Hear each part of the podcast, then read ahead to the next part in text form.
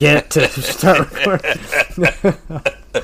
You know, I, I listen I listen to wrestling podcasts, and uh, Stone Cold Steve Austin is one, and he always does this. he forgets to No, record. or- he, yeah, he'll be like, "Hey, we we just recorded an hour, and I realized I wasn't recording, and we just instead of going over the same questions, we're gonna do something new." So yeah, there it is. Bum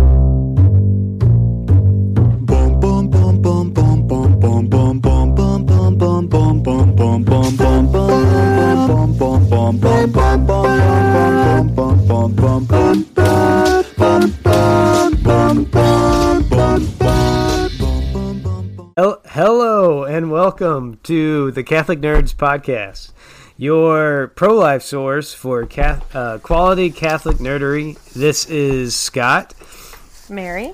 And Cody.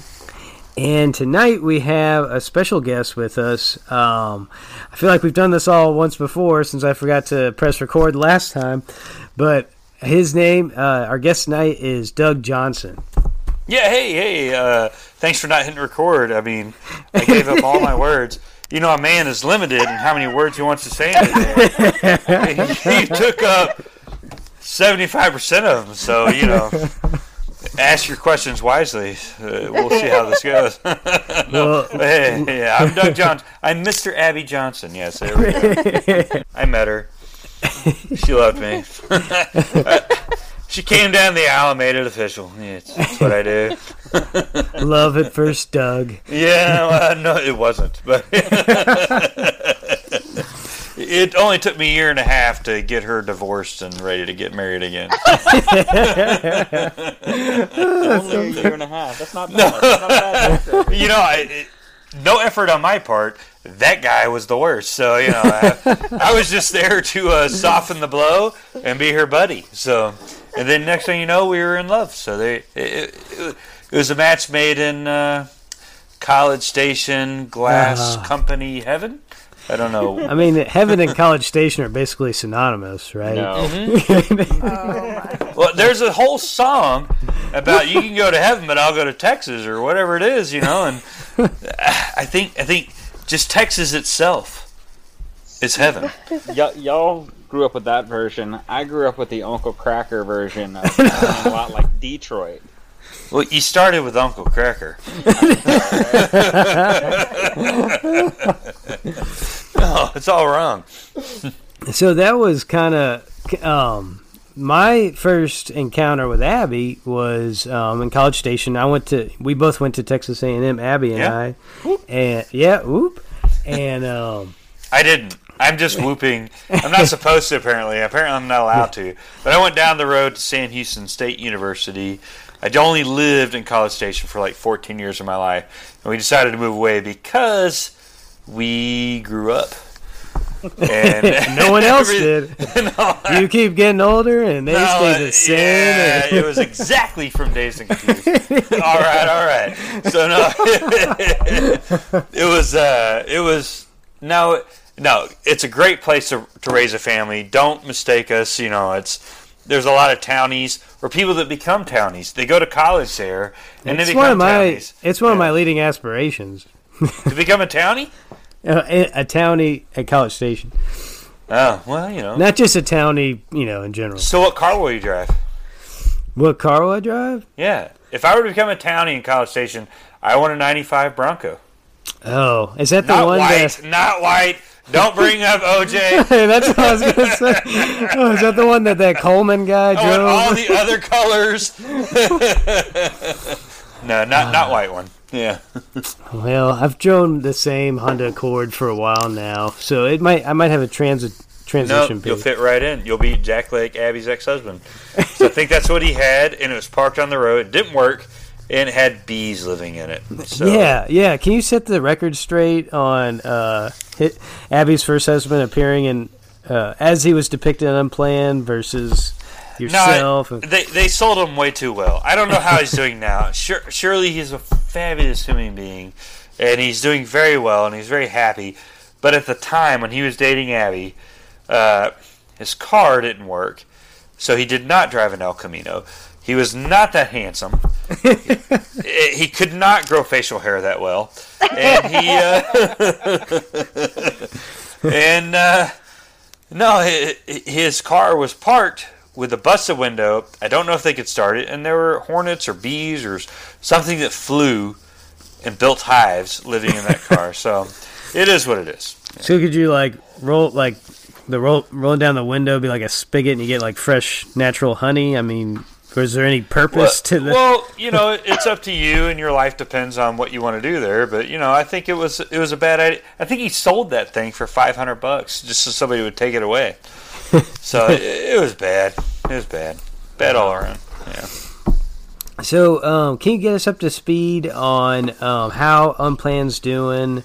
Um, I know uh, you were you were telling us last time about um, the uh, basically taking out a whole theater on your own. Yeah, yeah. So, well, just just for the the Catholic followers and and good friends there, or people that love movies. Uh, so we have a theater here, pretty local to us, and uh, I'm not gonna say where we live because there's some weirdos out there. But uh, anyways, We call those T sips. I call them podcasts. yeah, I call them I call them hipsters. It's whatever. I just don't call them. yeah, and you shouldn't. There you go. Yeah, but anyway, so uh, we we have a theater here, and they have 14 screens, and uh, our parish uh, was able to get several screens there, and we show up. They had four. Another parish had two, and then the theater decided to uh, show the movie, and they had one screen. So seven out of the 14 screens had our movie playing on it in one night. That was last Thursday night, and it was at seven o'clock, and they were all sold out. That's It was uh, just our parish alone in those four screens had 430, 450 people, and then uh, the other the other parish, which was actually the parish that hosts the schools our children go to, because our kids go to private school, and they had 150 people. And then the the the public screening, they were sold out, and so it, it was just amazing to see so many people show up and support and want to see our, our story. And uh, in fact, when once it, they all let out at the same time, and so I was in the lobby just to say hello and thank you for coming.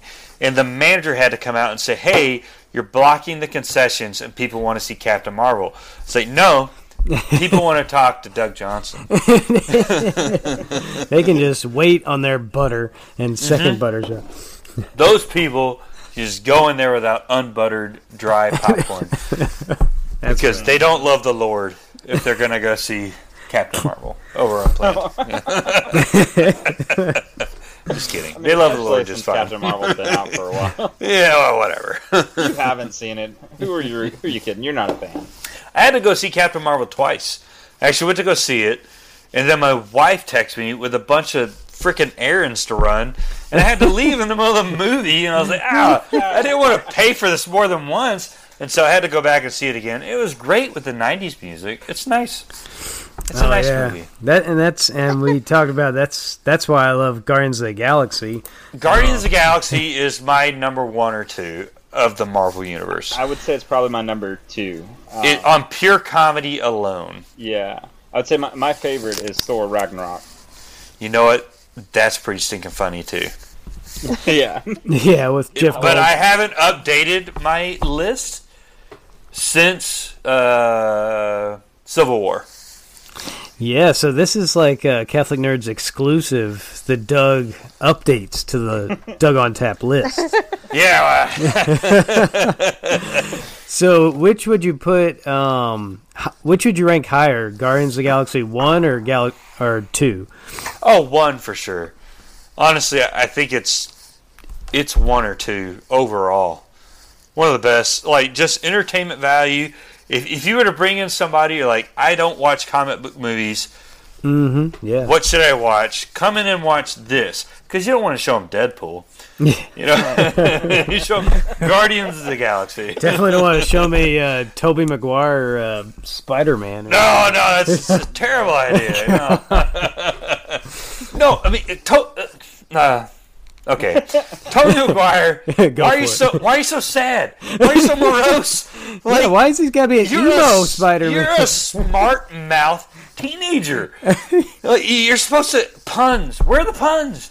And Give he's like, puns. and he's like forty years old making these movies, trying to be like a fifteen year old, sixteen year old. Well. Garfield, the, the other guy that came along and made the other two, I liked him way better. yeah.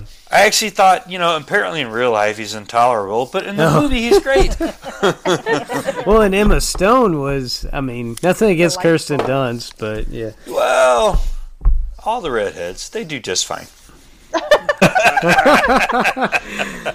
Well, on a, on a lighter note, my wife still try if for if for some reason I'm upside down, like you know, putting up Christmas lights poorly or something. Nah. She'll she'll try still try and give me the Kirsten Dunst Spider Man kiss, which That I, is- I appreciate that. That is quite possibly the coolest thing I've ever heard.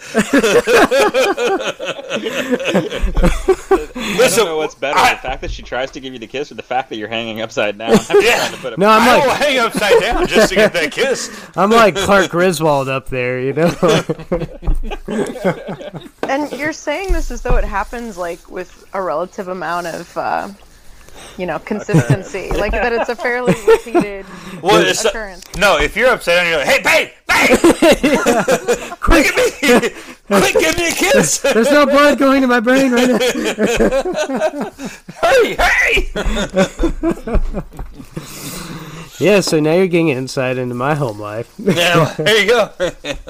no, I, I'm. Uh, we're on our third run of uh, Parks and Rec. Oh yeah, we just started our third run of that. I was just considering starting. I'm not lying. Like I was literally thinking yesterday. Well, Well, no, it- because it was April. It was March 31st, the day that Ron Swanson has all his appointments. Oh, yes. Oh, no. That's so. Is he like- is he not the greatest fictional human being ever Yeah. Absolutely. created? 100%. He really is. Well, role model. I, I combined him with Red Foreman from that 70s show for my parenting. Like, how do I parent? How do I be a good dad? Ron Swanson, Red Foreman, Oh my boom. gosh. I nailed it. It's also uh, why I bury silver in the backyard because of Ron Swanson. You're not supposed to talk about it. I also can't give out my address now. Yeah. Go to Scott's house and get the silver. I know, right? yeah, but why? Why is the Star Lord falling in the pit? You know, we all fall in the pit. you fell in the pit. we all. Fell. We all fell in the pit. it was it was uh, Ben, the character Ben. That Leslie, what's his last name? I want to say Clapper. Wyatt. Why? Ben Wyatt. Yeah. Okay, so I I feel like I am very much a Ben Wyatt. I am the the total nerd. I like all the sci-fi comic book shows. I'm very much stuck in the '90s alt rock genre for music. I don't have the roller skating thing he has. Oh god! Did you make a Cones of Dunshire? Uh, No, game? good lord, I don't think that deeply. Uh, it- it- as far as finances and accounting goes, don't don't talk to me. but uh, entertainment wise, I on the treat yourself day, I might have bought a Batman Treat suit. yourself. Yeah,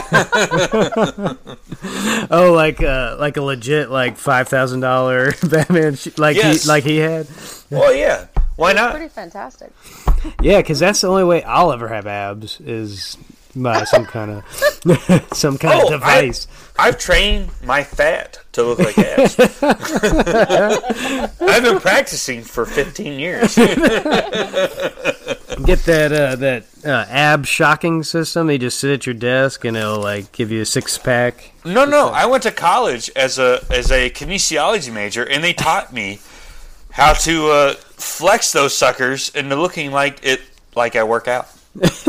I feel like I would just I should have herniate stayed in kinesiology a little bit longer. No, yeah, it was. You know, it, it turned out into a uh, really good job actually in teaching special ed Oh, for five years while Abby was working in the uh, abortion industry.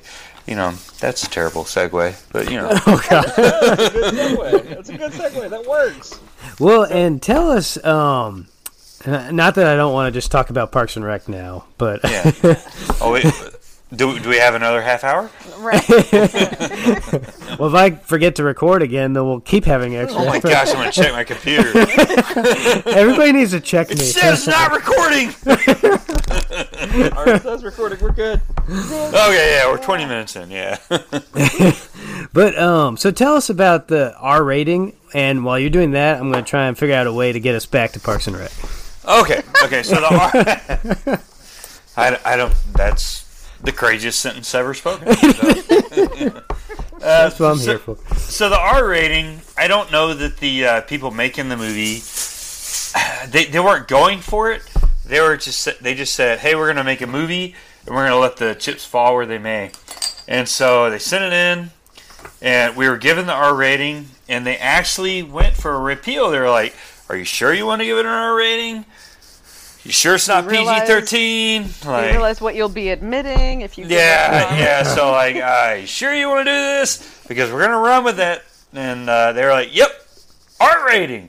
And so we were like, "Okay, so you're admitting in R, in my interpretation, nobody else on the team says this, but R stands for reality of abortion. So within the first ten minutes of seeing our movie, you're gonna see that, and." Uh, there's no other way to describe it. You just have to see it for yourself. And to be honest, it, if you are pro abortion, you, need to see what you're supporting.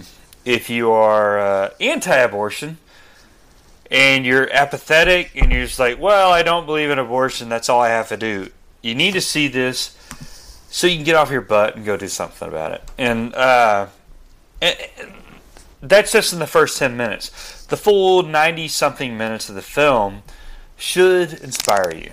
Oh, You know, absolutely. we're not just trying to preach to the choir.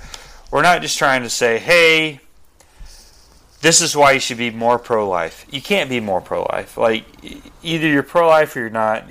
Riding the fence does you no good. And in fact, ri- riding the fence is how I ended up married to a pro choice woman as a pro life pro life man.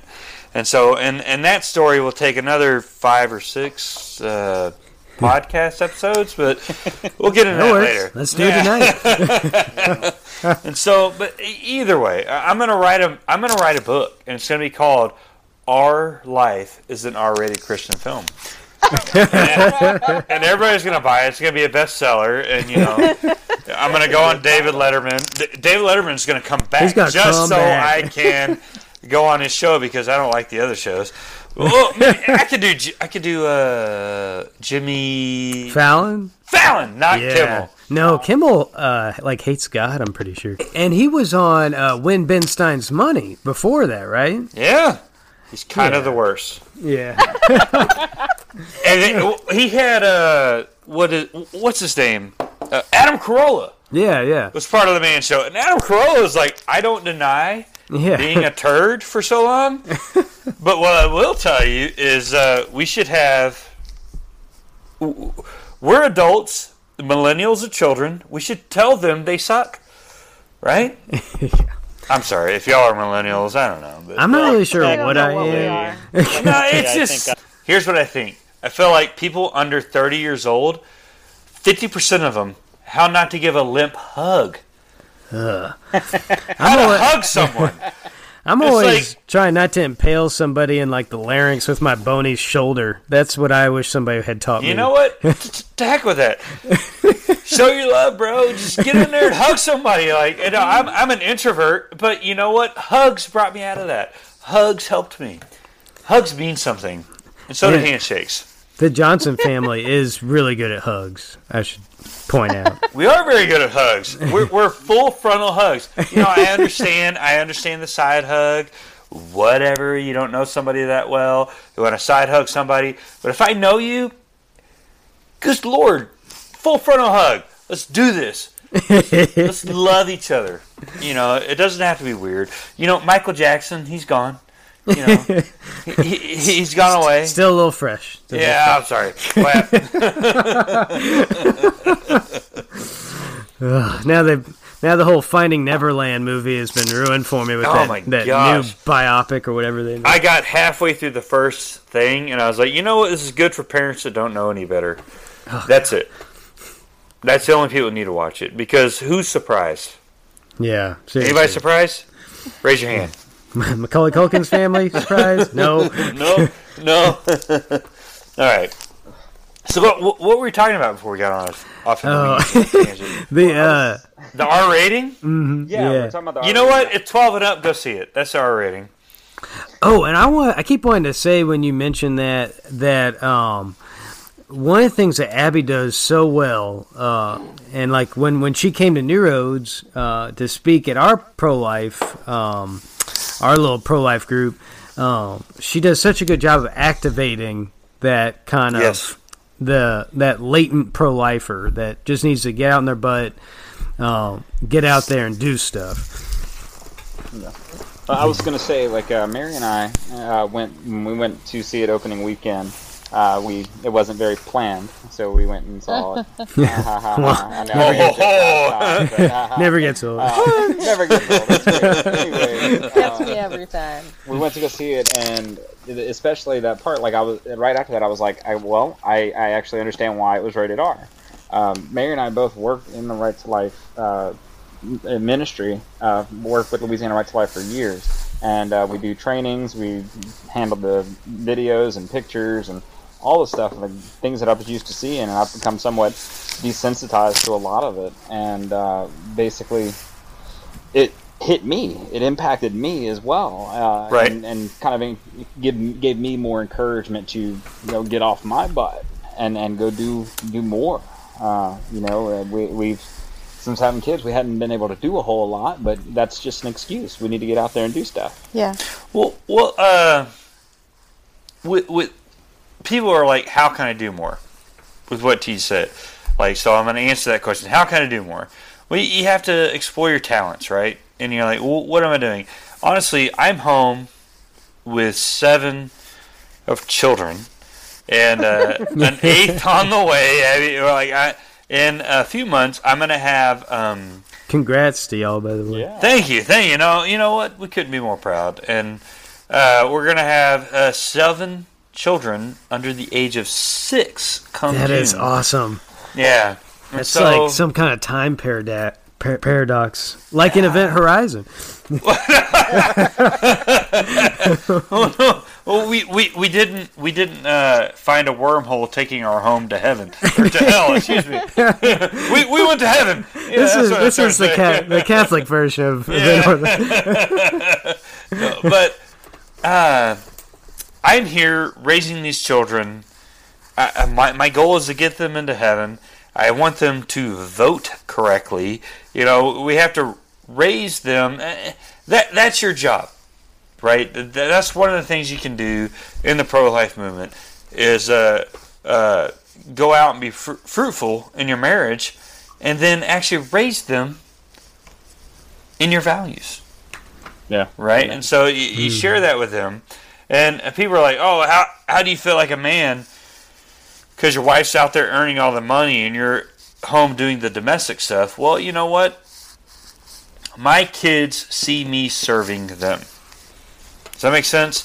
So when we get up Sunday morning, I cook a lot of bacon. and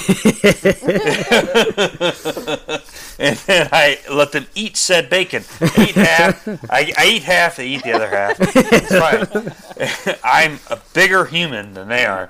And uh, and then I go put them in the bathtub, and then I got their clothes picked out for mass, and then I get them dressed, and then Abby eventually in there somewhere she wakes up. I don't know. And then uh, and then we get the the van loaded up, and we get there in time. And honestly, every year we show up for our parish fundraiser just so we can buy our parking spot because they auction that sucker off. Because we are definitely the biggest friggin' family in our parish. And so we, we buy our spot, we, we get there, and Abby takes all the boys in, and I take all the girls to the cry room, and I don't know what's going to happen after number eight shows up because that that's a spoiler. Because we we've never waited to find out what sex our child is until oh now. Oh wow. I've yeah I've never been able to to wait. I I've Well, neither been- have we. Yeah, This is killing me. I don't know what to paint a room. or if I should throw away the boys' clothes or buy more girls' clothes. I don't know what to do. It's nuts. I think the answer is always to buy more action figures, more Legos, more Lincoln Logs. right. I mean- Exactly right. Even if no- another kid's not on the way. Even if you don't have kids. That's all I'm saying. Well, aren't Lincoln Logs kind of the coolest toy ever? Yes, I feel like not enough people recognize that. Would y'all, did y'all have Construx? Anybody here have Construx? Is that like the bricks made out of? Was gray and blue bricks. Like you had these long logs and you connect them with these tiny blue connectors. Ah, I guess I'm the only one. I made swords. I made forts. I mean, all these things out of those things. Ah, No, Sad to me. I, I had the Lincoln Logs, but I never had enough Lincoln Logs. So now that eBay exists, I can go and buy my kids like the thousand piece Lincoln Log set for like ten bucks on eBay, yeah, And I'm we doing that. and we can make our own home out of logs. there you go. but anyway, tell us about the man van too. The man van. Oh yeah, so I have this Nissan NV. It's a 12 passenger van. The envy of all the neighborhood. Yeah. Oh no. Uh, there's two more in my neighborhood. wow. no, it's that cool and popular around here. Like I, uh, when you when you drive by another NV driver, you, you give that fist of solidarity. You're like, nice. yes, I It's see in- you driving by. We drive the in- same van. It's the Like NV, Jeep like the letters NV, or or The letters N, NV, but yes, that's a fantastic description. It's the NV. So- I like it. It's a we have it's a 12 passenger van. We've almost filled it up, and uh, the, just the other day we went to a drive-through safari. And opened that sucker up, and the boys got to meet a white buffalo up front. Uh, I'm pretty sure it licked all of them, which weirded them all out, but it, it was a great time. And so, no, no, no. I mean, You can open up the roof. no, you can't open up the Oh, roof. okay. That's unfortunate.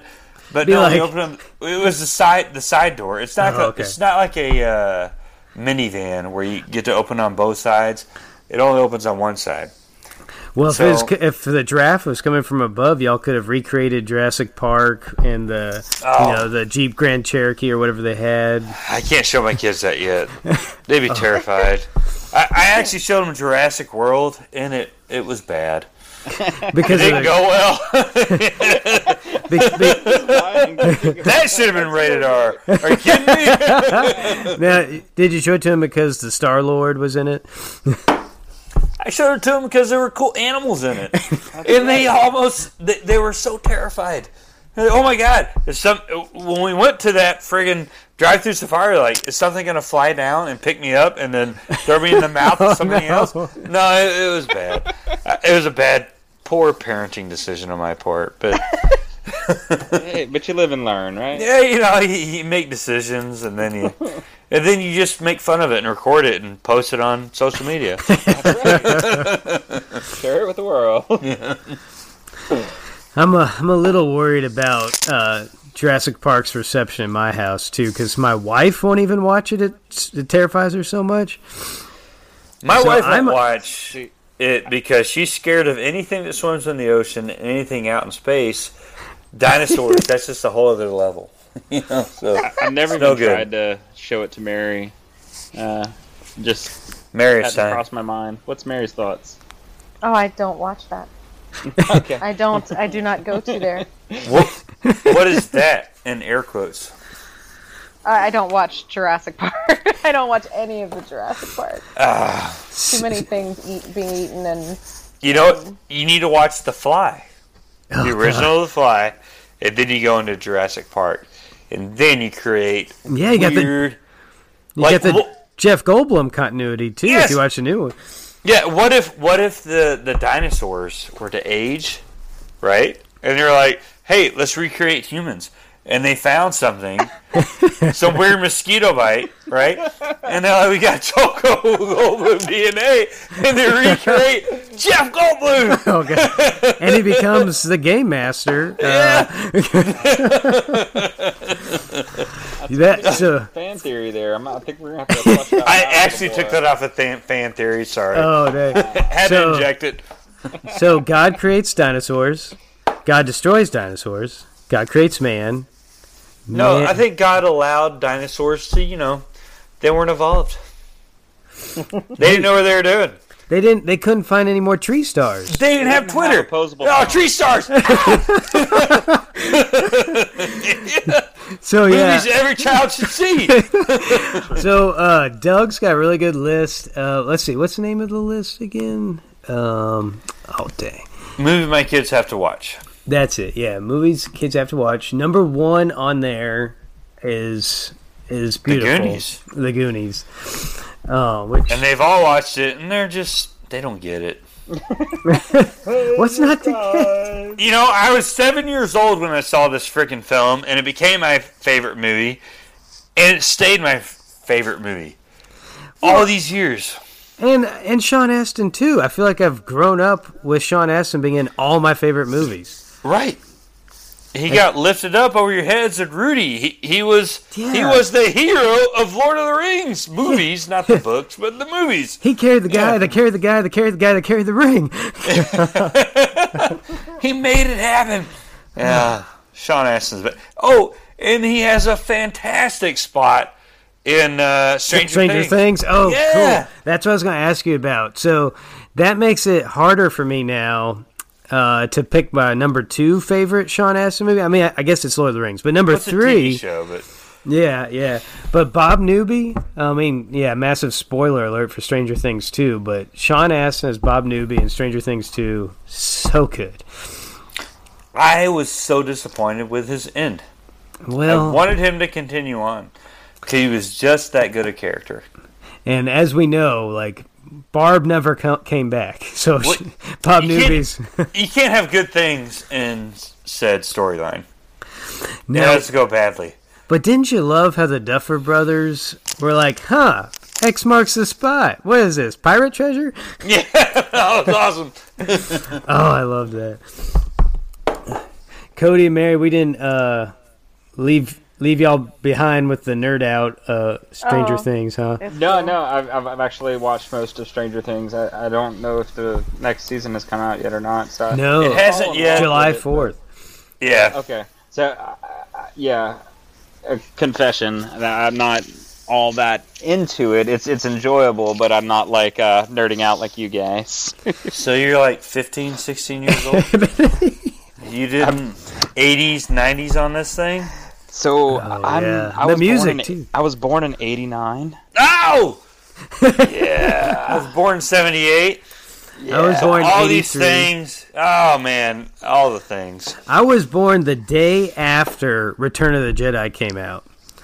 I went to see Return of the Jedi with my bio dad. It's, uh, it's one of the few memories I have with that. Uh, another podcast. There you go. That's what. Well, speaking of Jurassic Park, that's one of my best memories of my dad, who's passed away now. He actually took me back to see Jurassic Park in theaters a second time. Oh, nice. I think with uh with uh Stranger Things, you have all the best '80s references, right? Oh yeah, Especially Ghostbusters, Busters, Aliens, Predator, all the things represented. The- the- Uh, and, and if you're D and D, like if you're a Dun- Dungeons and Dragons fan, you got that. No, I didn't do that. Sorry. I always wanted to. it was like what all your age of kids, the cooler older kids were doing. So I always wanted to do it. Yeah. Scott, it's never too late. Oh, you, You know you better believe it a I'm lot? gonna try and get. My little brother What's it? Matthew does it a lot. Oh man, maybe I don't want to do it. So with the Goonies, surely all of you have seen it, right? Yes, absolutely. You understand this is the ultimate adventure for preteen children. I mean, it's pirate treasure. I mean, it's Richard Donner, you know, who did um, what he did also the, The Superman Princess movies. Bride. Oh yeah, Yeah. which is like number four on your list. Three, number three on your list. Yeah, no, The Princess Bride. I mean, listen, if you want a quotable movie, Oh yeah, you go with that. Oh, Now, absolutely. now, uh, uh, with my movies, I feel like uh, my kids they need to see all the Star Wars films. So when somebody says "I love you," and then my boys will say I "I, know." know. Yeah. Well, and speaking of Deadpool, I, maybe Cody was telling me that was it the uh, DVD version that they actually bookended it with Fred Savage and uh, Columbo, but it wasn't Columbo, um, reprising their role a, as the Princess Bride. oh my gosh, it was amazing. It wa- it is Deadpool. If you if you if you want to live on YouTube, you go for that. YouTube, YouTube, Deadpool, Fred Savage, and they tell the story in the form of the Princess Bride. ah, so cool. Oh, that's right. That's so who right. who does it instead of Columbo or Peter? uh, Deadpool. oh, okay, Deadpool perfect. does it, yeah. Yeah. So so it's uh what's his name? What's Peter his- Falk, I think. No, no, no. The Ri- De- Ryan, uh, Ryan Reynolds. Yeah. Ryan Once Reynolds upon a Deadpool. as Deadpool re- reprises that role, and then Fred Savage lays in bed. They did a fantastic job of recreating the room Oh yeah. he was laying in. Oh man, it, was wonderful. And then and then they, they knock on Nickelback, which we all love. Who loves it? you know, it's wonderful. No, you gotta you gotta YouTube that because you got about 20, 30 minutes of pure entertainment on that. Oh, I'm glad it's that long because I need to live in that moment for a while. We all do. We all have to crap on Nickelback. Yeah, and and you're a WWE fan, but um, Andre the Giant, he never he he and Hulk went at it, right? But not? WWE. You don't you don't want to start me up on that unless you're ready to go. I don't know if there's much I can contribute to that conversation. Yeah, so Andre, yeah, Andre was one of the most beloved characters. He was uh, Fezzik, Fezzik, Fezzik. I actually have a bobblehead of that Oh, in my it- home. It needs to be like three feet tall. If it's well, he's five inches tall, and he protects my wedding ring. oh, Uh, awesome. that's Fezzik is uh, he's a big deal for me in my home. I have Obi Wan Kenobi and Fezzik protecting my wallet and, and my wedding ring in my home. But uh, no, uh, Andre the Giant, uh, he's a fascinating human being, right? Oh, because yeah. the world was not built for him. No, nobody was meant to be that big, and uh, you can't fault him for being grumpy. He was a bit of a bully. I don't like that part of his story, but he also was very generous with his time. He was he was uh, he probably willing to hang out mean people. he probably means no harm. Ah, yeah. Just really, really short on charm. no. Does anybody want a peanut? You know. he- really mean it. No, the, the cast loved him on that movie, eh, but wrestling wise, Hulk Hogan loved him.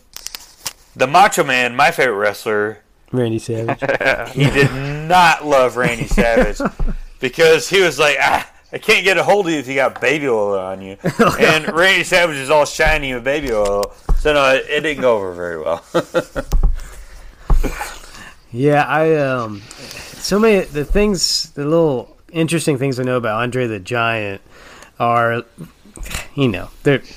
It's like he could he held the world record at, at one time for most beers uh, a human ever drank in one you know, sitting. Cheese Lou, I don't know if you ever if that's if that's been broken, I'd be shocked.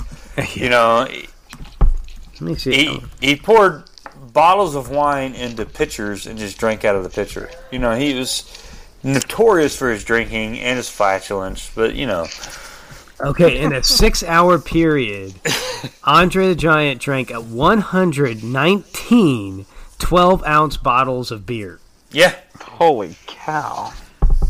It's insane. I had a friend that met him, N- not that I'm encouraging that sort of thing. No, don't do that. You know, uh, you need a new, whole new metabolism. But uh, no, I had a friend that met him, and actually drove him to a friend's house, and uh, he he was working on a ranch of a pro wrestler that knew Andre really well, and he said, "No, no, no, I uh, I didn't drive. I was in the passenger seat, and we had a uh, a." Uh, cooler full of beer in the front seat. And Andre, I got out, so Andre could sit in the front seat. And uh, he grabbed me by the shoulder, his big ass hand, right on my shoulder. He's like, "Nope, you sit in the front. Pull your seat all the way forward. I'm gonna sit in the back." And they they bought the biggest Cadillac they could to get him. And uh, anyway, he goes, "Hey, when's your buddy gonna give me a beer?" To the driver, and so my friend he like hands him a beer or two, and you couldn't see it anymore. It was just engulfed in his hand. Wow. So he just kept handing it to him. And now Andre, the stories are like just legendary, but they're true, right? So that guy, I mean, there's only one person that could play Fezzik. right? Yeah. He he was the best part of the movie, in my opinion. So, so what uh, beers are you guys drinking?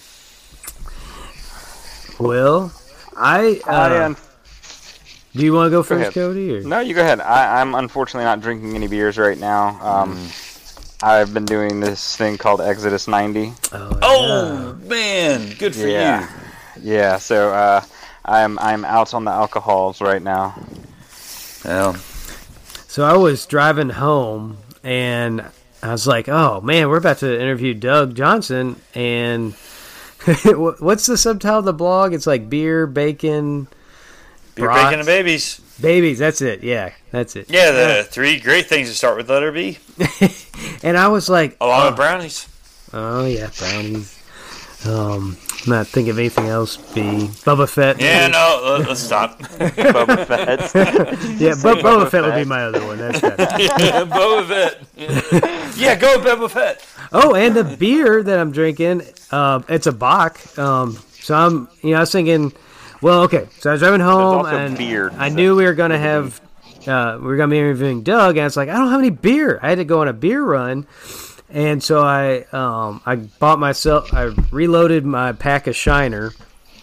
Um, so I try to always have Shiner at the house, and then I bought a, uh, it's uh, a Louisiana craft beer, um, reasonably corrupt. It's made in Shreveport. Have you heard of it? No, I haven't, but I know about Shreveport. I th- yeah, I think it's a Great Raft Brewing Company out of Shreveport. They've just kind of started coming into our area, and it's a black lager. It's pretty pretty good. We we uh, I've drank a lot of Abita Mm-hmm. Sure. out of Louisiana and Yeah. uh, Like Shiner. Five minutes away. Shiner is not the best brewer in Texas. Don't we say actually Lone have- Star. No, I listen. I drink Lone Star to stay hydrated. yeah. If I float in the river and hey, you want a Lone Star? Yeah, yeah. I could I could use a glass of water. So no, I could use a, something to recycle. No, it, it, it, here in Austin, Texas, you know we ha- we have all these hipsters and whatever, and, and they don't they don't know what to vote for. What they're really good at is uh, what they're really good at, besides getting mad about nothing, is uh, brewing beer, creating good food, music. And, like we have good places to eat, good places to drink, and great places to go see uh, music. And so uh, we have some fantastic brewers here, but uh, Shiner, as far as Texas goes, you know, I, I, I named my dog Shiner at one point in time. it was a really good beer. They got bought out. I don't recommend it if you come to Oh, Texas. really? Yeah, when did they no. get When did they get bought out? Ah, it was a few years ago. It just tastes overly carbonated. Does that make sense? Oh. It's got too I- many bubbles in it. See, but like after I'm done mowing the lawn or something, I crave a carbonated beer, um, or even I'll tell you though, the uh, the best beer is a shower beer. Doesn't matter what what kind it is. After you mowing the lawn, long day, hard work. Yeah. Just go Have- get in the shower, whatever beer you got. All right. I, I take the shower and then I drink a beer. I, I, look it up, Google it. Yeah. Beer. And- and there's actually like a scientific the thing going on there that that the uh, the cool beer inside of you, what the hot showers is is like heating you. It's like a really relaxing sensation. It really is. Yeah.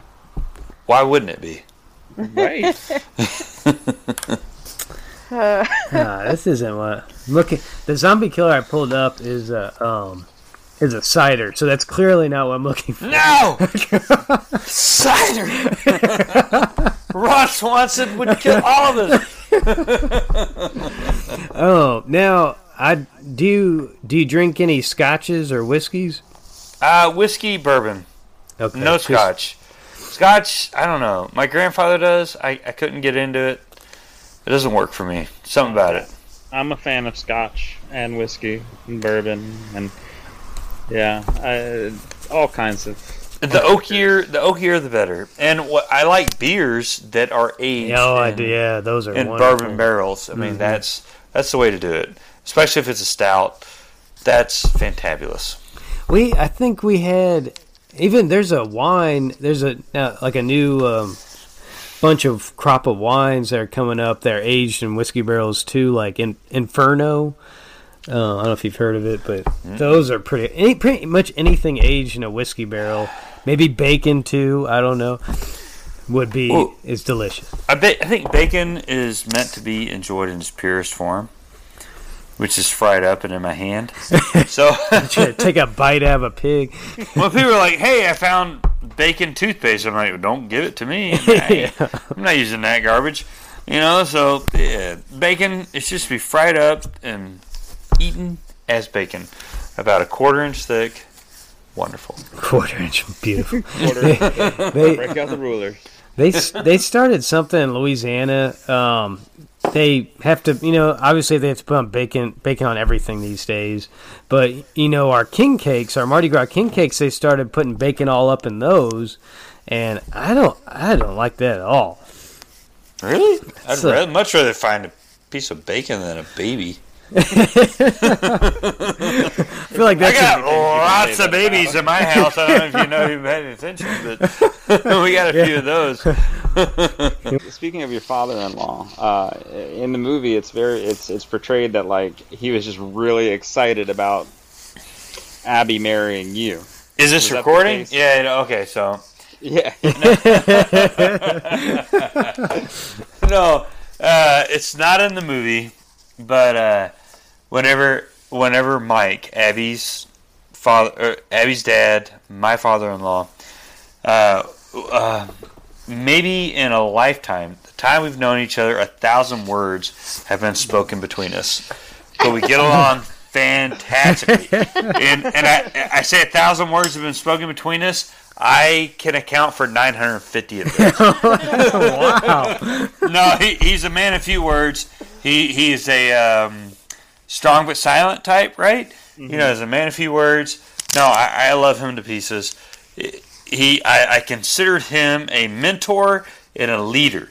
But whenever he brought Abby down and gave her away to me, he uh, when um, the the the preacher was like, "Who gives away this woman?" Blah blah blah. That whole rigmarole. And uh, he goes, I do.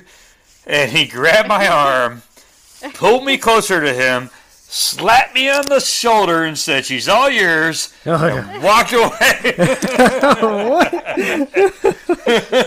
He's like, Hey. And it was a very loving thank you. We love our daughter. You love our daughter as much as she does. and thank you for uh, taking her on. But the, what's funny is Abby is very much like her father. Like they're both people of few words, unless you piss them off. they're people of a lot of words, and so anyway, no, I, I appreciate that. It's a, it's a moment I definitely cherish with Abby's dad. Just the fact that he was like, he came down, he's like, so glad you're taking her, and you're gonna marry her, and ah, you're a wonderful guy, and I think it kind of plays out in the movie Mm-hmm. because you know they they were very uh, uh, they were very prayerful in trying to get Abby out of there. And, and uh, I, there was a point where even I was like, I'm done. She's here. I don't want to get divorced. I just got to support her. And there, there are other ups and downs. I, I got to write a book on this thing. yeah. But uh, it, my book's going to be called "Our Our Life is an R-rated Christian film." nice. But anyway, so uh, with Mike, Abby's dad, you know, he's was like, "Yeah, take her." But he was the only one. Even when Abby's mom was like, "I, I don't, I don't think she'll ever quit," and Mike was like, "I have to believe at some point she will leave that job." And so Mike, I think, her dad is really an unsung hero. Probably the most prayerful person in Abby's story.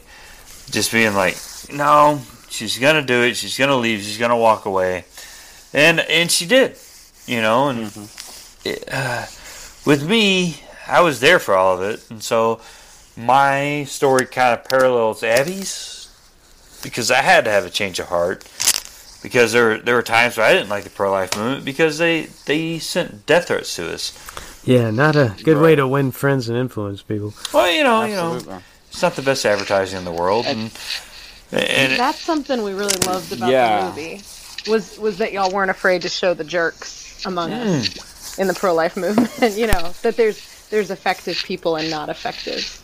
right, people. there's good and bad on both sides, right? And so, Absolutely. and w- and with Abby's boss, Cheryl, air quotes on that, you know, she's uh, it's not her name.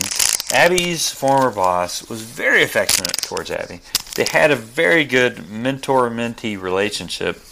Uh, she was not very nice to me because I expected Abby to be a mom and wife first, and not a Planned Parenthood employee 1st And so she didn't, she didn't care for me. And then, uh, but anyway, uh, in the movie, I think the the gal that plays Abby's boss is kind of portrayed as like this he- heartless, horrible person. Yeah. I think when people need to watch it, it's kind of more the abortion industry, not so much Abby's boss. Does that make Uh, sense? She kind of Yeah. represents Yeah. the industry more or less. Yeah, yeah, she she definitely speaks for Abby's experience with Planned Parenthood. I'm not going to say she speaks for Planned Parenthood because they're gonna they're gonna come out and say, "Oh no, we believe these things," which no, you don't. And so you're actually kind of terrible. but they're gonna say uh, with Abby's story, Cheryl kind of represents how Planned Parenthood treated her. Does that make sense? Yeah. Okay. Yeah. That makes- Because at the point when Abby left, uh, her former boss couldn't even look her in the eye. And so the the movie goes like the book does. It goes through Abby trying to leave and the and what is Paradowski the the y'all's attorney that helped uh, get her out and that sort of thing. Mhm. Okay, got you. okay, well, so uh, when Abby tried to leave, she just wanted to go find another job. We were like, oh, okay, well, she went, she's left. She's had a change of heart on the issue of abortion. Okay, cool. We're going to announce it. And then uh, Abby's going to go on and find another job. But before all that could kind of just flush itself out, uh, Planned Parenthood, her, her affiliate, took her to court. And they're like, we don't want you talking about what you know. And so then all you, all of a sudden, eh, eh, what's funny is Planned Parenthood made it public. They took it to the news. exactly. yeah, right. They're they're like, hey, this woman left us, and we don't want her talking about what we know. And so everybody's like, what, does she know?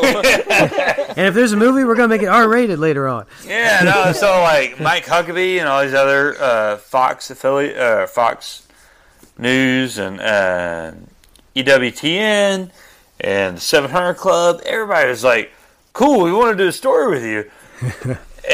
I'm telling you, like as soon as that happened, within a day, Abby had a lawyer, uh, agent, a book deal. and like we're we're gonna sell. What socks do you wear? We're gonna sell that too. You know. of course, we didn't go with that, but We No, need it- we need Planned Parenthood going after our podcast. absolutely. You know what? Let's bring something up. come, come and get it. Let's uh, come and get this. You know. But it, w- with Abby, they they um, they went after her full force, and uh, I remember the day she found out because she was the the two girls in the movie that are friends that went up against her in court. Yeah, that was kind of heartbreaking. It, it was it was heartbreaking in real life because those two girls, uh, the the one that came in the office and was like, "Hey, what's up?" and Abby's like, "Hey, I'm leaving. I'm gonna go. Do you want to come with me?" Okay, so that girl in real life, I'm not gonna give her name. Uh, she came over to our house for a couple weeks working on her resume Yeah. after everybody left. I mean, if you watch the movie, you need to kind of it's an accordion, right? You squish it, you you you, Right. You bring it out, and the movie. It's a ninety minute movie. It, it should have been a ten part series, two hours per episode, right? Yeah. And so Maybe Netflix will pick it up. you know, I've been talking to HBO. They're not on board. Uh, They they just want to keep on with that uh, the robot cowboy thing. oh, the Westworld. Oh yeah, how confusing is that?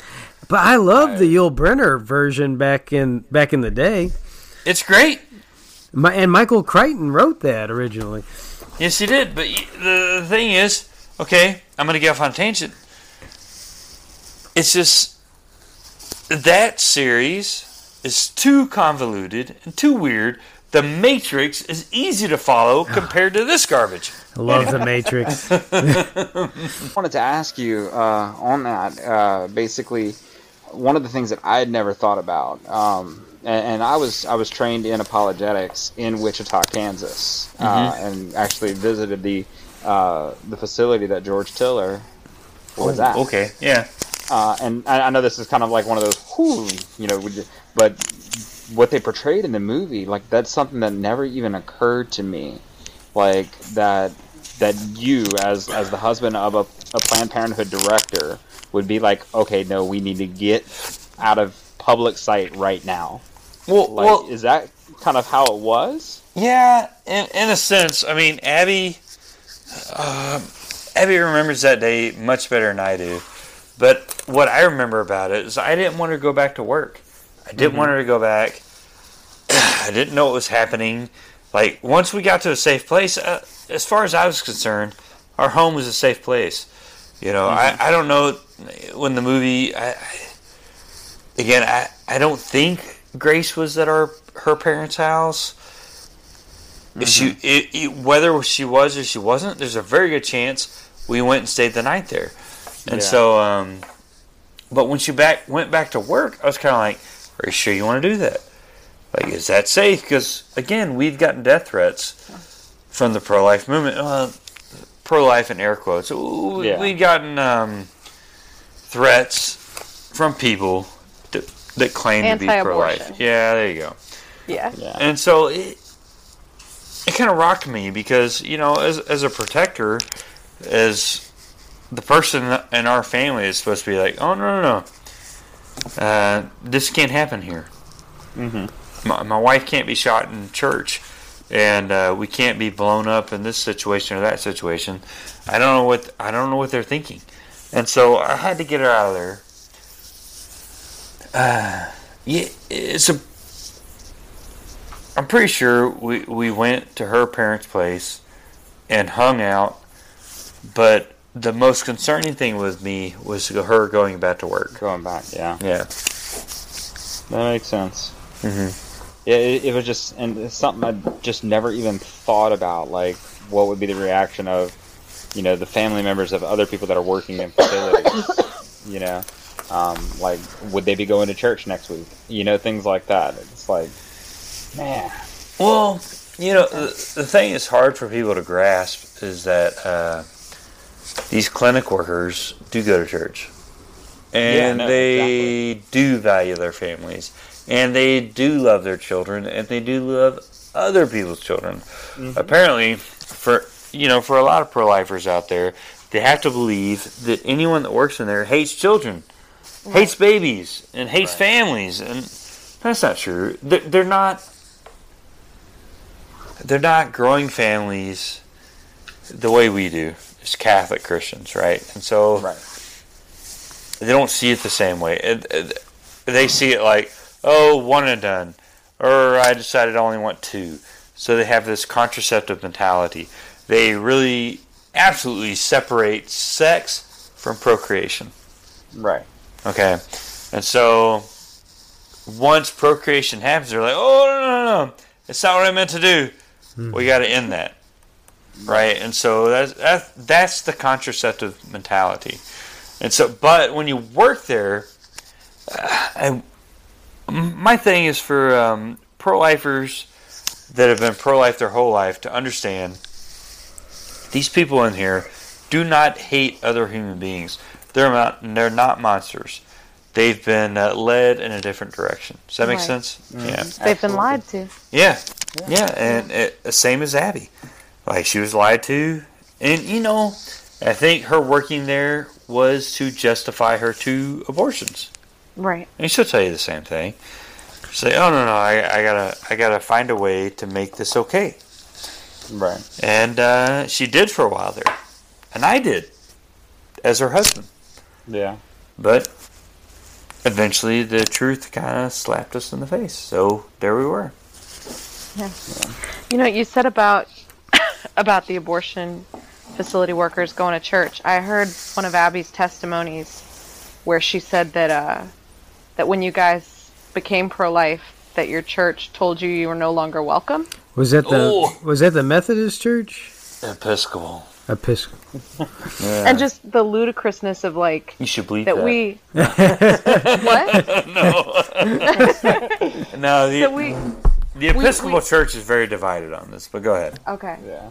Oh, just that like so often the Catholic Church is labeled as being unaccepting or un uncompassionate because of of the teachings of the church and it's like what are you talking about? Like anyone can come, anyone can show up at mass and the idea that when you guys became pro-life that when you said, "Hey, we're we're not in favor of of killing children anymore." That your church sat you down and said, "Sorry, you can't be with Oh, us man. anymore." Golly, that's a, that's a whole movie in and of itself. But um, it's uh, you know when the whole thing went down, and the church we were going to is the Episcopal Church, and I'm not going to name it because, good Lord, they got enough bad phone calls after this happened. Oh, uh, it, it went down. I mean, like Abby like posted on Facebook before she even had like more than a thousand followers, and that church ate it. You know, so I find that comforting, though. I probably, I probably, you know that I the Episcopal church we went to, it was the one we found while we were still at, at Planned Parenthood, and they loved us. They're like, "Oh, please come in." Yeah, yeah. And so we- we joined it, and our daughter Grace was baptized there. And uh, but the pastor there also sent women to Abby wow. for whatever they needed, not for abortion services. Maybe Right. one. I think there was one that did. But overall, it was just uh, women's health services, which they could have found anywhere. Yeah. honestly. Google is a thing. Use it. And so, anyway, Man, no. So when when Abby left, uh, I was doing a Bible study there, and Abby was doing something else, and uh, we were we were explaining what happened to us to that Bible study. And the next time I went, I all of a sudden I found myself in a private meeting with the pastor of the church and Abby, and uh, he was like, "Hey." we support Planned Parenthood, and uh, we respect your conversion, but maybe you shouldn't come here anymore. oh god. Oh my god! So- and y'all tried? Uh, did y'all try the Methodist Church after that? After that, no, uh, my parents were doing the Methodist church. But we went to the Lutheran church. We went to several churches after Oh, that. okay. But Abby loves the praise and worship concerts that happen at some churches, and uh, I don't. Well, if I want a concert, I'll go to a concert. But uh, no, so we uh, we our friends kept saying like, "Hey, come to mass with us," and we were like, "Okay, let's do it," just to get them off our backs, and then we uh, actually fell in love.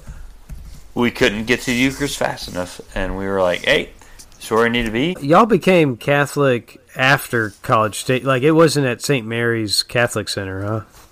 No, no, St. Mary's is where we did RCIA. Oh, it was cool. Yeah, yeah, with uh, Marcella June. Shout out, man. Look that guy up. He's Awesome. awesome. And uh, so, no, we did it one on one with him.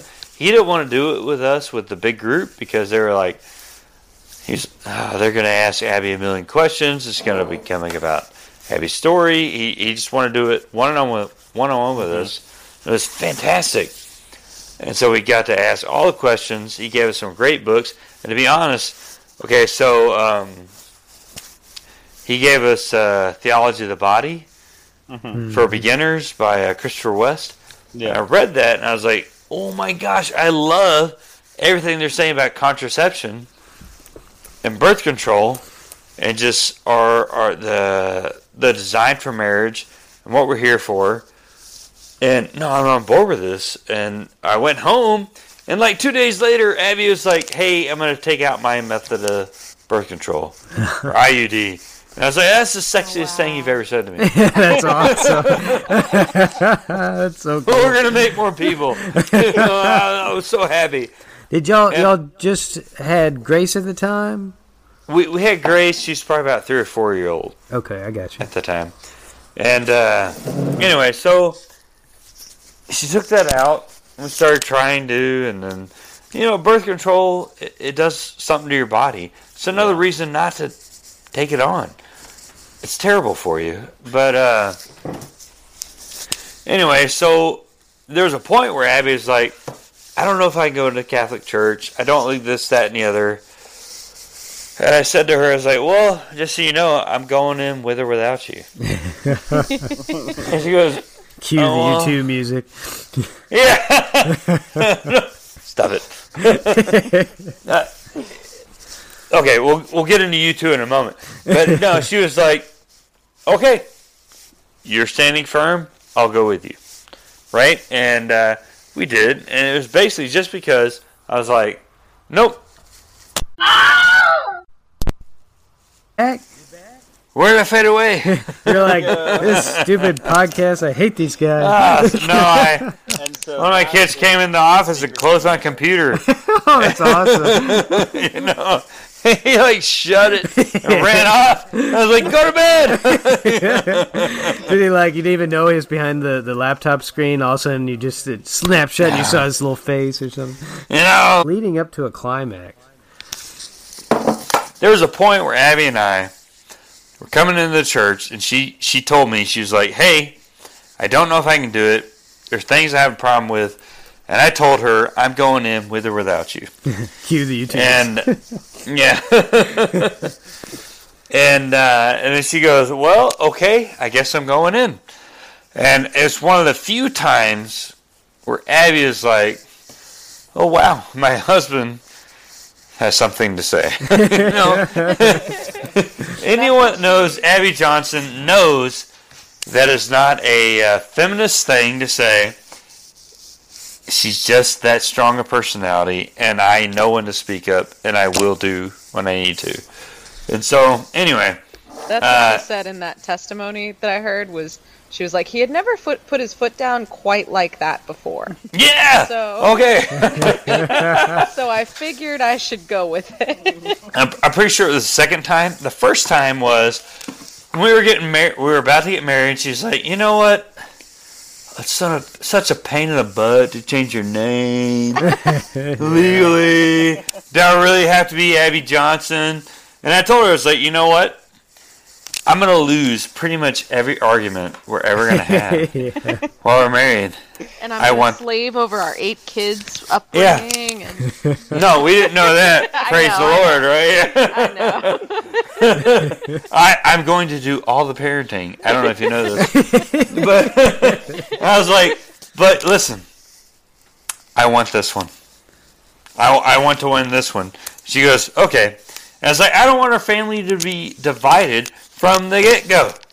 You can't have a different last name. Yeah, and such a we good have to be, you have to be the Johnsons. I know, and I know Johnson is a very common last name. I have that same problem. It's not yeah. that cool. whatever. It's like Jones or Anderson, whatever. Or Who cares? Smith. Oh yeah, we're the, Ah, we're, we're in the Matrix all over again, yeah, right? I'm an agent, We all Are we in the Matrix? Names. but there's Yeah. no real way to know. Reed is pretty common. So I was like, no, you're you're you're bringing it on, and she said, fine. And we got married. Whatever. It was no big deal. no, it was actually a very big deal. Oh, we- our, our wedding day was very nice. But it's funny. My dad, w- w- the way we name our kids, and we got a million of them, is uh, we go with the saint name and a family name.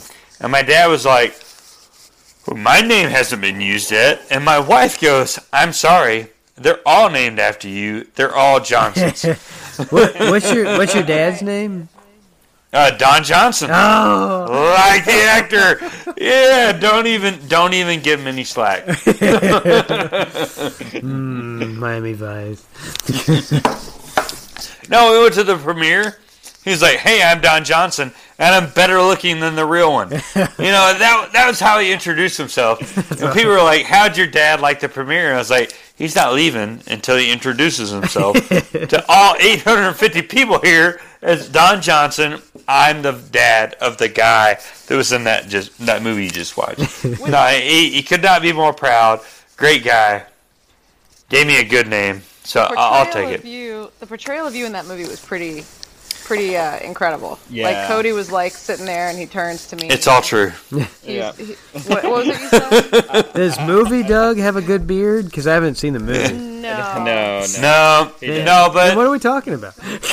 no, no. Brooks, Brooks Ryan, who plays me, he can't grow one. okay. Very handsome fella.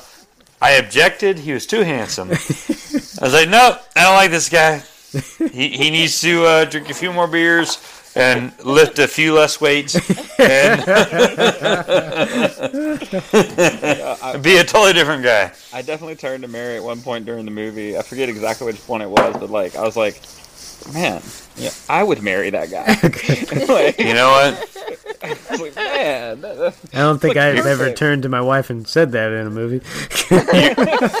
You're not the first. not the first. You know, uh, Brooks and I have we've actually become very good friends. You know, and what's funny is he did not research me. He did not call me. He didn't even look up the book, Abby's book. What? Nothing. He went in with the script and he made it happen. And I think it's one of those God things. He did a fantastic job. Yeah, Well, no, absolutely. And and we've heard, you know, um, the actress that plays Abby, you know, that story's made it around. Um, and I guess with- Ashley, yeah. Um, are there any other um, God moments that you want to share with us, like behind the scenes kind of stuff? Oh man, Is it like the filming? how many hours do you have? It's it like it's eleven thirty two here in Texas, but is it wasn't it like got? the build uh, like the the filming of the Passion where you like all these crazy things? well, nobody got struck by lightning. You know, God, no. Uh, nobody will.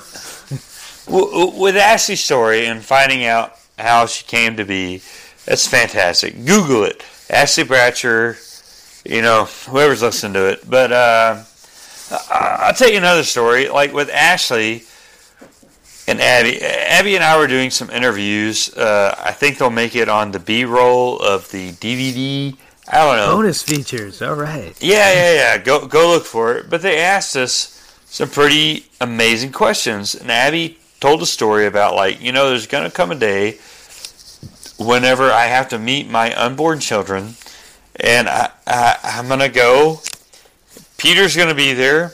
I'm going into heaven and I'm gonna be greeted by thousands upon thousands of children Wow. that I helped abort, and they're going to say, I forgive you. Yeah. Wow. You're welcome here. You know, and she was like, you know, I, I, my own two children that I aborted will be leading the charge, but those 22,000 plus will be there as well. Like saying, I forgive you. And uh, what's funny is Ashley kept texting Abby and was like, hey, I got the story to tell you. I got the story to tell you. And it was like, I'm, I'm busy. Uh, let's do it face to face. You know, I, I want to hear your story. I don't want to be a text story. Like, I want to hear it face to face.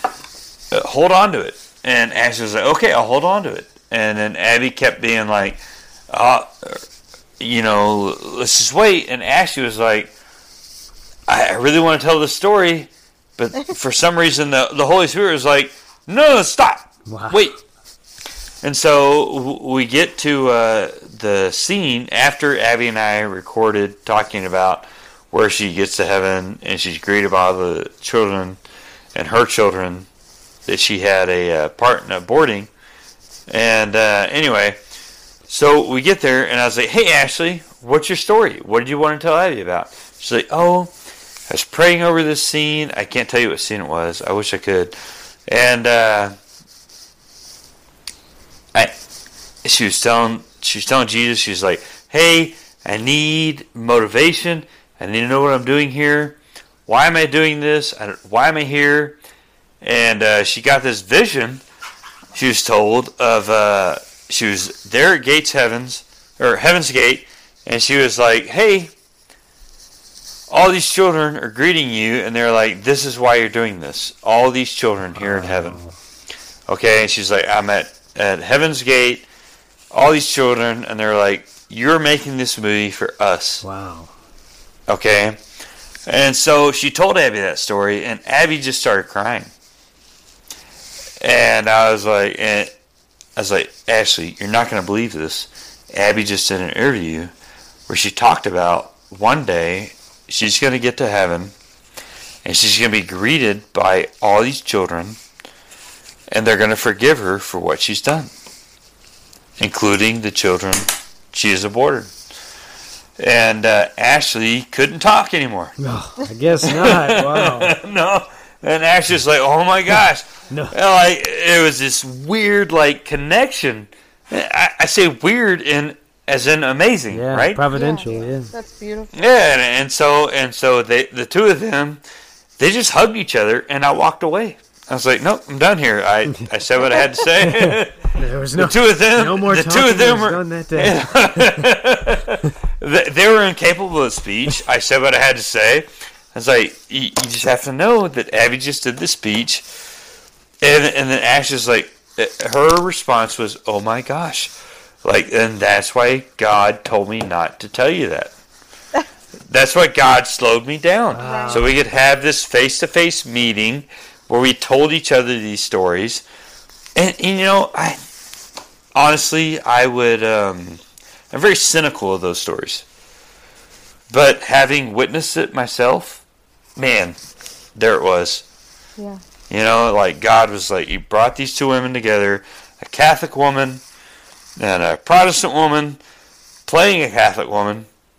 Boom. Or, all right, gosh, she wasn't playing a Catholic woman, she was playing a pro choice woman. Yeah. Like, it was yeah. the, the, the, you, you can't wrap up that spitball any better. You know, it, was, it was awesome. It, it was it was a fantastic. I- I wish other people could be there. It was amazing. Well, I'm glad you. I was glad to be I'm glad you shared that with us. I'm glad that you know we can help spread that story. Yeah, Yeah. That's awesome. Wow. Well, I mean, we could talk for the rest of the night about Land Before Time and Tree Stars, but that that might be the best the best mic drop. Well, I tell you, like on the scenes, there there was a lot of emotional moments, so it, it was pretty cool just to be there. And okay, so for for other viewers who are watching the the scene where Ashley is portraying Abby doing the uh, chemical abortion, Yeah. so you saw it. where she's in the bathtub and she gets in the shower and she's passing these huge clots, super painful. Like she's going through, oh my gosh, horrific pain. Whereas Planned Parenthood was like, oh, it's an easy passing of the whatever. Yeah, and they're like, oh, no, it's no big deal. Okay, so that scene for Ashley, and I love Ashley Bratcher. I love her husband. He, he and I have become very good friends. Um, anyway, so when Ashley did that, when you see her throwing up in the toilet, she's legitimately throwing up in the toilet. Like That's some serious think- method acting there. you know, I yes and no. Like she didn't volunteer to method act; it happened to her. Right. So God, I think, gave her that searing pain in the gut, and uh, she she couldn't hold on. She legit throwed up. You're not watching acting; you're watching the real deal. Right. Okay, so like w- with what happened with Abby in that day, and you know, we were friends. Uh, I knew about her divorce coming, and she told me it was. And you know, as a pro-life friend to her, I was the only one that knew. Does that make sense? Yeah. Okay, so uh, Abby took herself there. I took her home. I dropped her off. She said, It's no big deal. I'm going to do this thing. And I went off to play volleyball with some friends. And she was texting me, being like, Hey, where are you at? What you doing? And uh, little did I know, she was miserable on the floor of her own apartment. So, you know, it's just a little insight kind of what was happening. And uh, you know, people are like, "How how'd you marry her?" Well, I was I was a party to some of the worst parts of her life, but I was also trying to be her friend. And then you, you fall in love past the point of deal breakers. That's what we were. Hmm. So there you I go. that was that was one of the more beautiful moments of the movie. Whenever uh, I I forget the exact line, but it was like I, "I'm gonna love you no matter what" kind of thing. Yeah. It was a really beautiful moment. I was like, "Oh." No. That might have been the moment I turned to Mary and said, Yeah. I would marry him." Yeah. No, no. It was more like Well, I'm taken. I would marry him. you know. Yeah. No, the thing is, with with all with all this coming out, I'm like, again, when do I burst their bubble? Yeah, that had these other. There, there was a lot going into that, so you know. We were really impressed, like with that scene that you were just describing, and with with the whole movie, like Yeah. that. Like, don't get me wrong, we love, we love facing the giants and. God I love Facing the Giants. Facing the Giants is the it's another awesomely bad movie for the Lord. They're great. They're great. I wouldn't invite my pro-choice agnostic friends to watch them with me. No, You know, they're, Special they're time. made for the don't give choir. Mamo. Right. They've got that kind of, you know, touched by an angel quality to them. So we were really impressed with with y'all's movie that it, it was much more, I don't know, it was real. It felt, real. it felt You know- really real. Well, I don't know, like with the uh, the doctor in the beam me up Scotty scene. He is a he is a doctor that uh, that came through Abby's ministry. and- That's right, And then okay. or none. That's awesome. So he's a former abortionist doctor. When when that Eh. scene was happening, I was like, Cody, I think that's that former abortionist Wow. who does Dr. Levantino. videos. Yeah. Yeah, and his it was harder on his wife than it was on him because she was like me. She was a pro-life leaning human being, and she she didn't like that he worked there. And uh, one, once he left, she was like, "Oh, good, he left." But when he went to go film that scene, she was like, "She said I've never seen him in that element. I never went there. I never witnessed it. It's our first time to see him doing that." And what people need to know with the movie is he walked in and he was like, "Nope," and he moved the instruments, moved the tubes, everything in that in that scene. He set up how he would have done it Oh, in real wow. life. Wow. And that's what adds credibility to the story. No one can say this is just te- you know movies. Right. Well, and and the nurse was like, "Hold her down, stop squirming." Yeah. She was a party to more abortions than the doctor, Wow. Doctor Levantino. So, I- I So was she's also been there and curious, seen it. Yeah. Are, are there other cameos that appeared in the movie? Uh, Oh my gosh. Obviously, Lila Rose. Let's do a whole other podcast on cameos. I know. Like, I was good. like, there's so many close-ups of people that look familiar to me, like from like videos I might have seen or think When- interviews or something like when that. Lila Rose popped up on the screen as a news anchor, Yeah, Cody and I burst yeah. out laughing. And I don't think other people in the theater knew who she was. So They were like, "Well, that's an odd moment," you know. No, Lila. Lila is one of the nicest, sweetest people you ever meet, and she has a picture in every abortion clinic out there. Right. As in, Yeah. don't let this woman Right. in. Yeah. Oh wow. You know, and so eh, she started that when she was 16. I know, right? Isn't She did this when she was 16. I mean, she's amazing. And she's a wonderful human. and We we love her to pieces. We were just so glad to have her a part of our story. yeah. But with the other cameos, so you had Dr. Levantino, Lila, and then uh, the stream put out a really phenomenal. Um, hey, if you did, if you did, if you missed it, here they are. Here are the cameos. But uh, what was really fun was uh, Abby's, and then there were none. A lot of people who work for her. They got to be in the movie. That's Yeah. awesome. Yeah, so uh, you look for a Sweaty Meg, Meg Weber, who is Abby's right hand man. Uh, she's in several scenes post abortive. She's sitting there with uh, water sprayed all over her face, like, oh my gosh, I had an abortion. She's sitting in a chair, and then we have uh, Amanda Willie, and she came in for a chemical abortion, so she's kind of behind Abby. but the most important to us is uh, Heather Gardner, who is working for uh, Central Texas Coalition for Life here in Austin. Okay. And uh, she's the one that answered the phone. Abby said, Hey, I want to leave. That Yeah. that was with like the Brazos County Right to Life group. Uh, it was, uh, no. Yeah, Brazos, Brazos County, but they were called Bryan Bryan Coalition for Life, Oh, that's I think. it. Okay, cool. at the time. Uh, they've disbanded. It doesn't exist anymore because they shut down that uh, abortion clinic. The one that Abby worked at, that shut down. Right. Okay, Yeah. so Heather Heather Gardner worked there, and uh, she was the one to answer the phone. Abby's like, "Hey, I want to come in and talk to you guys." And Abby turned to Shawn Carney and was like, "Hey, Abby just called us. I don't know what to do." And Shawn was like, "Open the door, you weirdo." Yeah, yeah. yeah, let her in.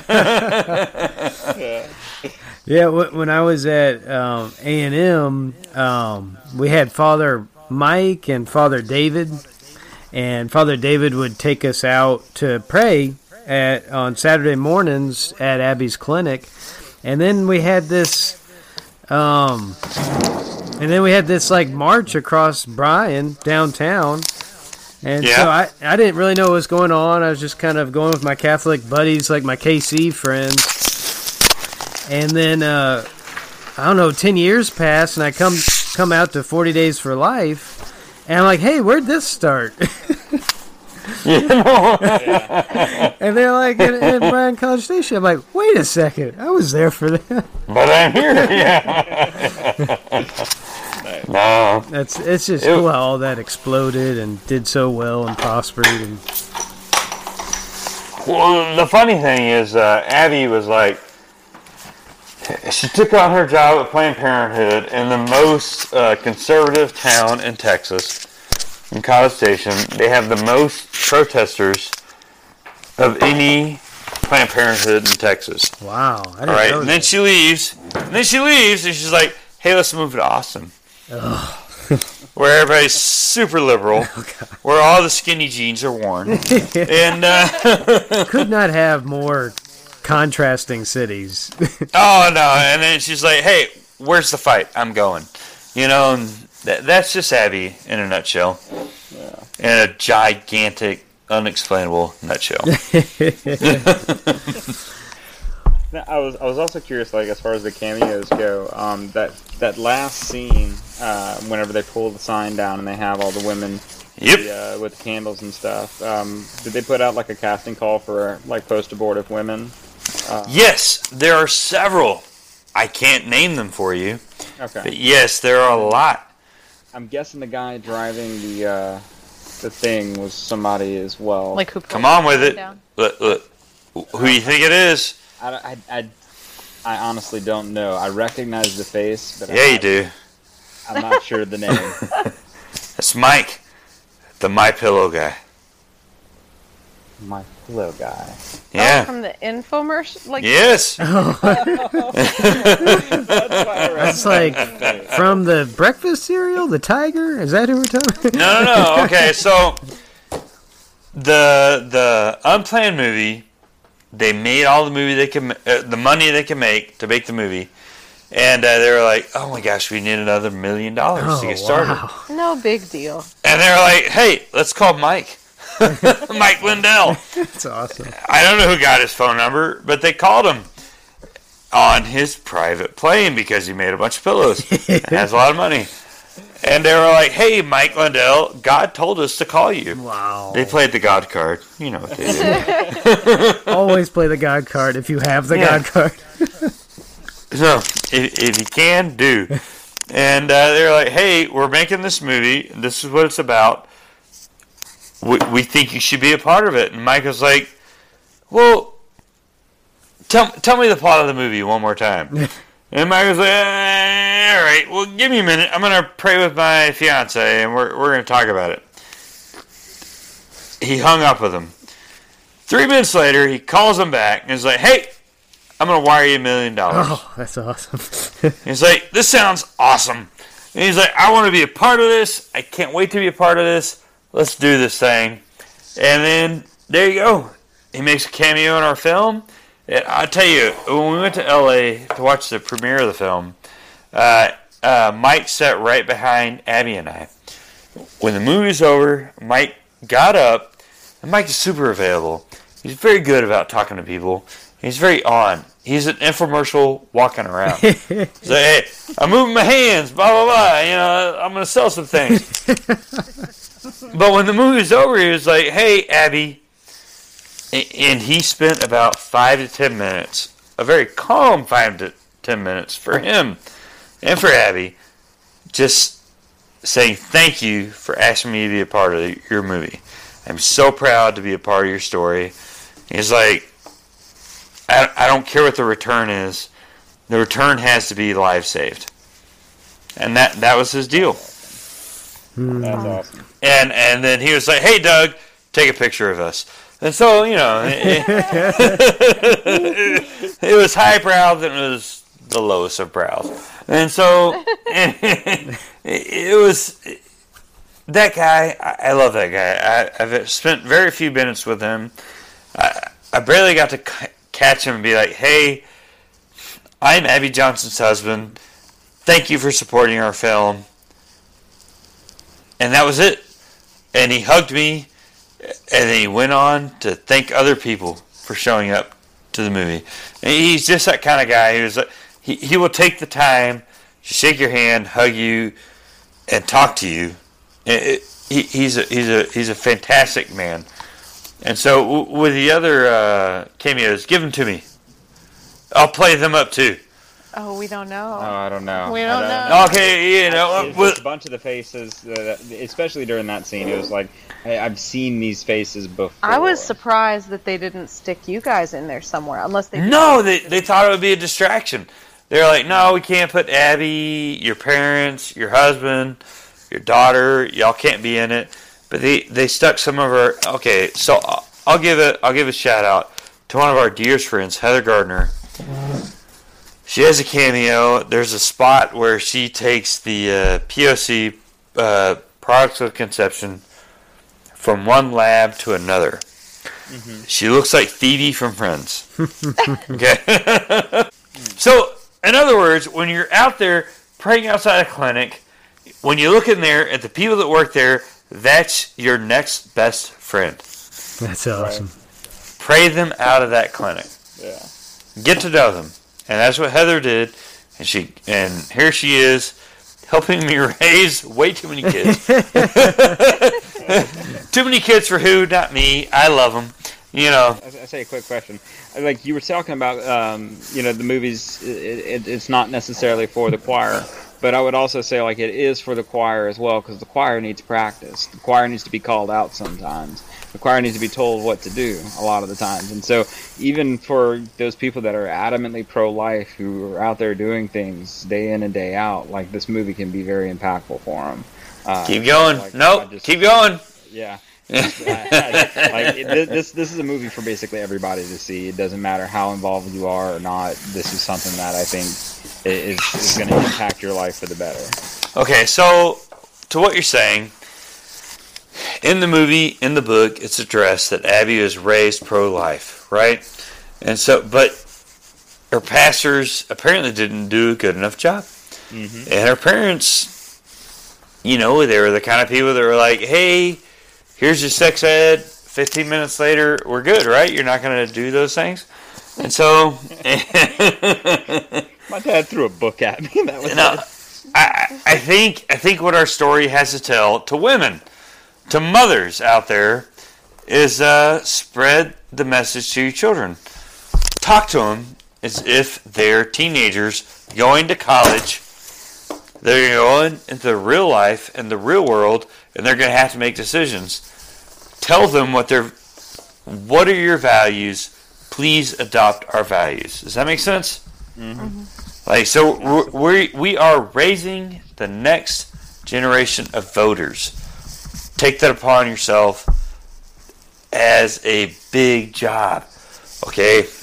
And, and men, okay. So your job is to be mentors to the next generation of young men. You got to teach them what commitment looks like. You got to teach them what what does it mean. Okay, I'm saving myself for marriage.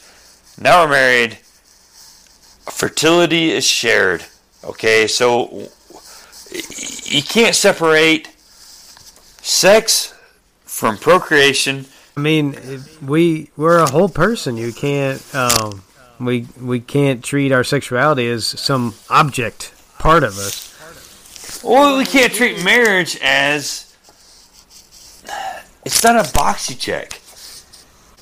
You're you're past the point of deal breakers, right? So your wife goes out and starts smoking, or your husband goes out and views pornography, and you catch him. By the way, if your husband is viewing pornography and you catch him, he wanted to be caught.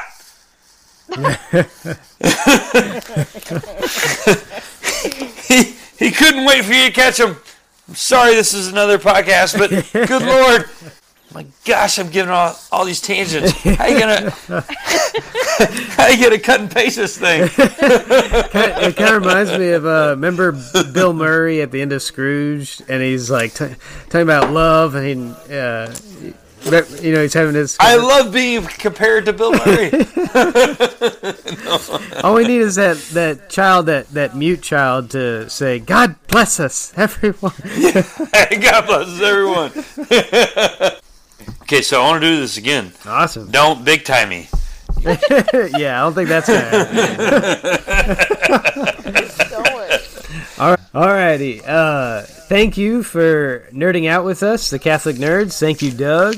Um, the Catholic Nerds. This is Scott Smith. Mary Reed. And Cody Reed. Go out right now, even though it might be in the middle of the morning. Go out and see Unplanned right now. Um, please do also subscribe to this podcast and share it with all your friends, Catholic or not, pro life or not. And remember, Goonies never say die, and neither They don't.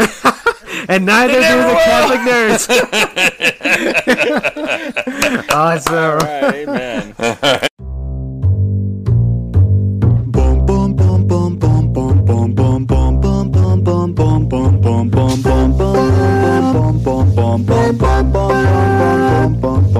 bum bum.